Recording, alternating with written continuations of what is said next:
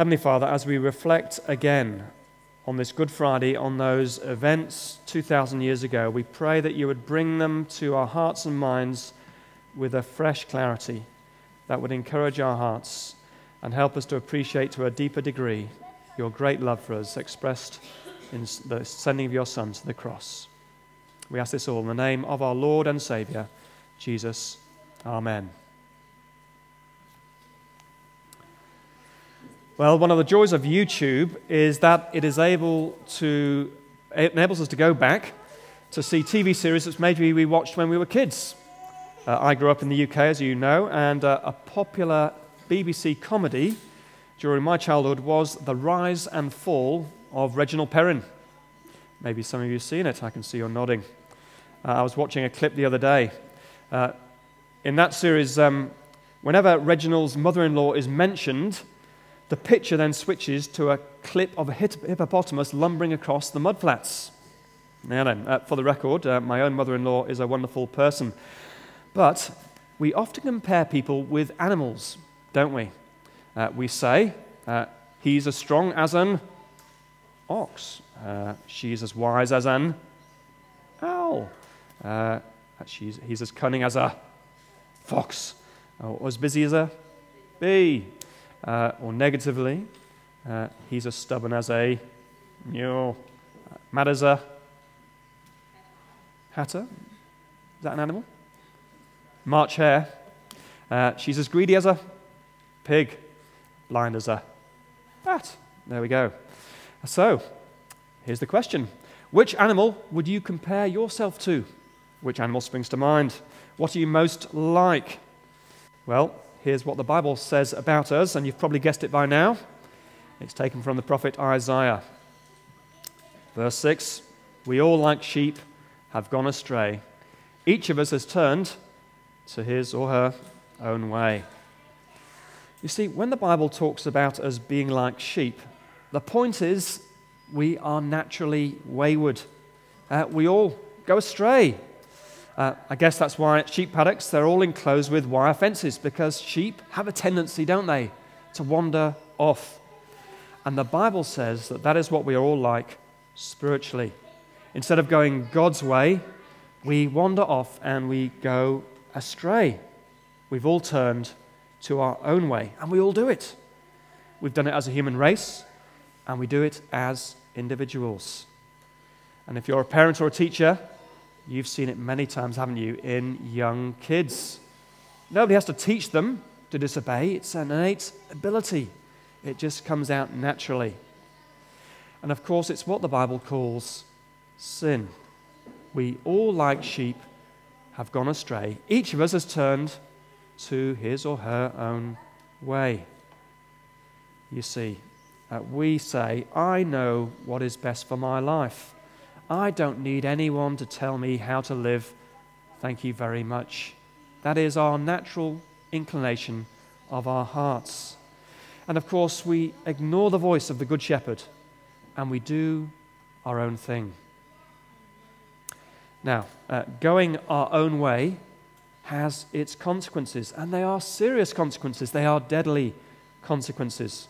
Uh, maybe you've been on walks in the country when you've come across a few bones and some fluffy bits of wool. What has happened there? Well, it's been dinner time for the fox. He's finished off the lamb with, uh, as, for his lunch with a side salad of grass, and all that's left is a few bits of fluff. Wandering off as a sheep is dangerous. And that is never more true so spiritually. Turning from God's way and going our own way can only lead to one place, and that is death. Spiritually, physically, and eternally. The Bible says in Romans 6:23, "For the wages of sin is death." Going our own way may feel like the ultimate freedom. I'm sure that Shaun the sheep, as he squeezes through the gap in the stone wall, thinks he's onto a winner. However, actually, it's his ultimate folly. Uh, if we were to enlist the services of a life coach or if we were to pick up a, a self help book, what would they tell us? They would tell us We are amazing people. And we come away feeling even taller than we are. But God is not into flattery. God tells us it how it truly is. He says, You're like sheep. We are amazing. God has made us, but we have become like sheep. We all, like sheep, have gone astray. Each of us has turned to his or her own way. And it's not a diagnosis that we like to hear. A friend of mine recounted an instance when uh, they were potty training their two year old boy. It's a story which I, I, may have told you before, but it's worth repeating. It's priceless. Uh, one day, his wife found the little guy in the living room with his trousers round his ankles, his legs wet, standing in a pool of urine. Uh, she said to him, Oh, have you weed? And without missing a beat, he looked at her and said, No, Daddy did it. Well, it's a reaction that many of us have to God. When He says we have sinned, we look at Him and we said, No, they made me do it. It's not my fault. Someone else is always to blame. Uh, some people react like the great Admiral Lord Nelson. Uh, as he lay dying, he said to his doctor, and I quote, Doctor, I have not been a great sinner. Thank God I have done my duty. Isn't that how many people think today? Sure, I may not have gone God's way, but I'm not a great sinner. Uh, I've done my duty, I've been an upright citizen, and I'm sure if God is there, He will accept me. But of course, we know God can't and God won't. We have gone our own way, and God can't just turn a blind eye to that. Sin has to be judged. We're on the path to death, spiritually, physically, and eternally. And what hope is there? The only hope is to be found in another animal picture we found, find in the Bible. It's taken from John's Gospel, and it's the words of John the Baptist as he sees Jesus coming towards him. John 1, verse 29. Look, the Lamb of God who takes away the sin of the world. He's talking about Jesus. Jesus is the Lamb of God.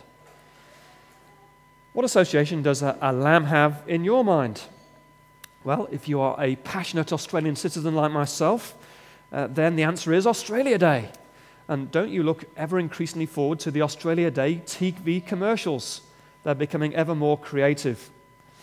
Uh, but in the Bible, the lamb has a different association. In the Bible, the word lamb is associated with sacrifice. In the Old Testament, God's people deserved to die because they went their own way. But God accepted the death of an animal in their place.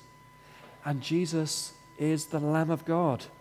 Jesus is the ultimate sacrifice that God has provided in our place. He is the one that the Old Testament animal sacrifices pictured and pointed to. And so when Jesus dies on the cross, that wonderful exchange happens. He's dying in our place. He takes on himself our wrongdoing, our sin, and our punishment for going our own way. And it was something that the prophet Isaiah foretold 800 years before Jesus was ever born. Again, Isaiah 53, verse 6 We all, like sheep, have gone astray. Each of us has turned to his own way, and the Lord has laid on him the iniquity of us all. Verse 5 But he was pierced for our transgressions he was crushed for our iniquities. The punishment that brought us peace was upon him, and by his wounds we are healed. On February the 16th this year, in Edinburgh, in the UK, a young mother, Marie Holden, rushed her four year old son to hospital after he developed breathing difficulties. Uh, unexpectedly, the doctors decided to keep her son in overnight, and she remained by his side throughout. When she returned to her car the following morning, she found two parking tickets on her windscreen. As you can imagine, her heart sank. However, as she went to remove them, she discovered a note underneath. And I have a picture of it here on the screen. And the note read, Pay it, then forget it has happened. And underneath that was £25 in cash pinned under the windscreen wiper. Uh, Maria later told the BBC News, and I quote, I drove home in a daze when I found the money and the note. She continues, I'm still overwhelmed at this act of kindness. I'll never forget it. And if anyone has any idea of who could have, it could have been, or recognizes the writing or, or the notepaper, please let me know. I'd love to be able to thank them. Wow. What an act of kindness. And it is newsworthy. It makes it into the news because it is such a startling act of kindness. And it stands out, doesn't it, as a shaft of light amidst a sea of darkness in the news. Because generally our news is depressing stories of suicide bombings and desperate, displaced people. But this outstanding act of kindness also reminds us of another, of the greatest act of kindness that burns brightly in our history 2,000 years ago. It's that amazing act of kindness that moved God the Father's heart to send his Son to die for us. As we sang earlier, amazing love, oh, what sacrifice, the Son of God given for me. And to draw a parallel with that act of kindness in Edinburgh, God would have been both the parkie who puts the tickets on the car and the mysterious donor who pays the fines in full. So, as we conclude, where does this leave us? The first question we need to ask is this Have you personally responded to God's immeasurable act of kindness. You see, the settlement of our debt to God does not just happen automatically, whether we wish it or not. It requires us to personally accept this act of kindness. It calls us to say, Jesus, please settle my debt with God. If you like, the money may be attached to the windscreen, but we have to send it to the RTA in payment of the fine. And the question then is this Have you done that yet? And if not, what better time to do that than this Easter? You walk through that door with the divine penalty notice outstanding and handing, hanging over your head, and yet you leave with the account settled in full. Uh, if you are a Christian, where are you on the overwhelmed by this supreme act of kindness spectrum. Imagine a spectrum. Over here we have utterly gobsmacked. And over here we have totally unmoved. And each of us, if we're a Christian, is somewhere between these two poles. Where are you? Utterly gobsmacked, totally unmoved, moving along the spectrum. Warm, getting a bit cooler, moving along. Where are you on that spectrum? Maybe uh, you are somebody who has committed your life to Christ in the past, but like a sheep, you have wandered away. Maybe your heart has gone cool and you are no longer walking with the Lord. Why not come back to Christ today? Why not return, if you like, to the fold? You see, Christ has done everything necessary for you to be restored to God. Remember Jesus' story of the prodigal son. The Father is waiting for your return. All you have to do is return, to speak to Him and to say, Sorry. why not enjoy the delight of a renewed walk with your Heavenly Father starting today? And what, of those, what, and what of those for those of us who are still walking with the Lord?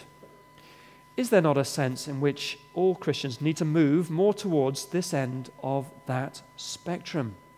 To move from being a little cool to being more warmed by what God has done in sending Christ. You see, is there not a danger of becoming less overwhelmed by this most amazing act of kindness as the years go by? Are we, like that woman, still dazzled by this supreme act of kindness? We can, can we not, relate to the awful feeling of a parking ticket or a speeding fine? Uh, maybe we've never had a mystery donor settling our speeding fines for us, but we can imagine the depth of overwhelming gratitude and joy that we would feel if someone were to do that for us. And yet, to an infinitely greater degree, that is what God has done for us in terms of our divine penalty. We are all wayward sheep, and yet God has sent his Son as the Lamb of God.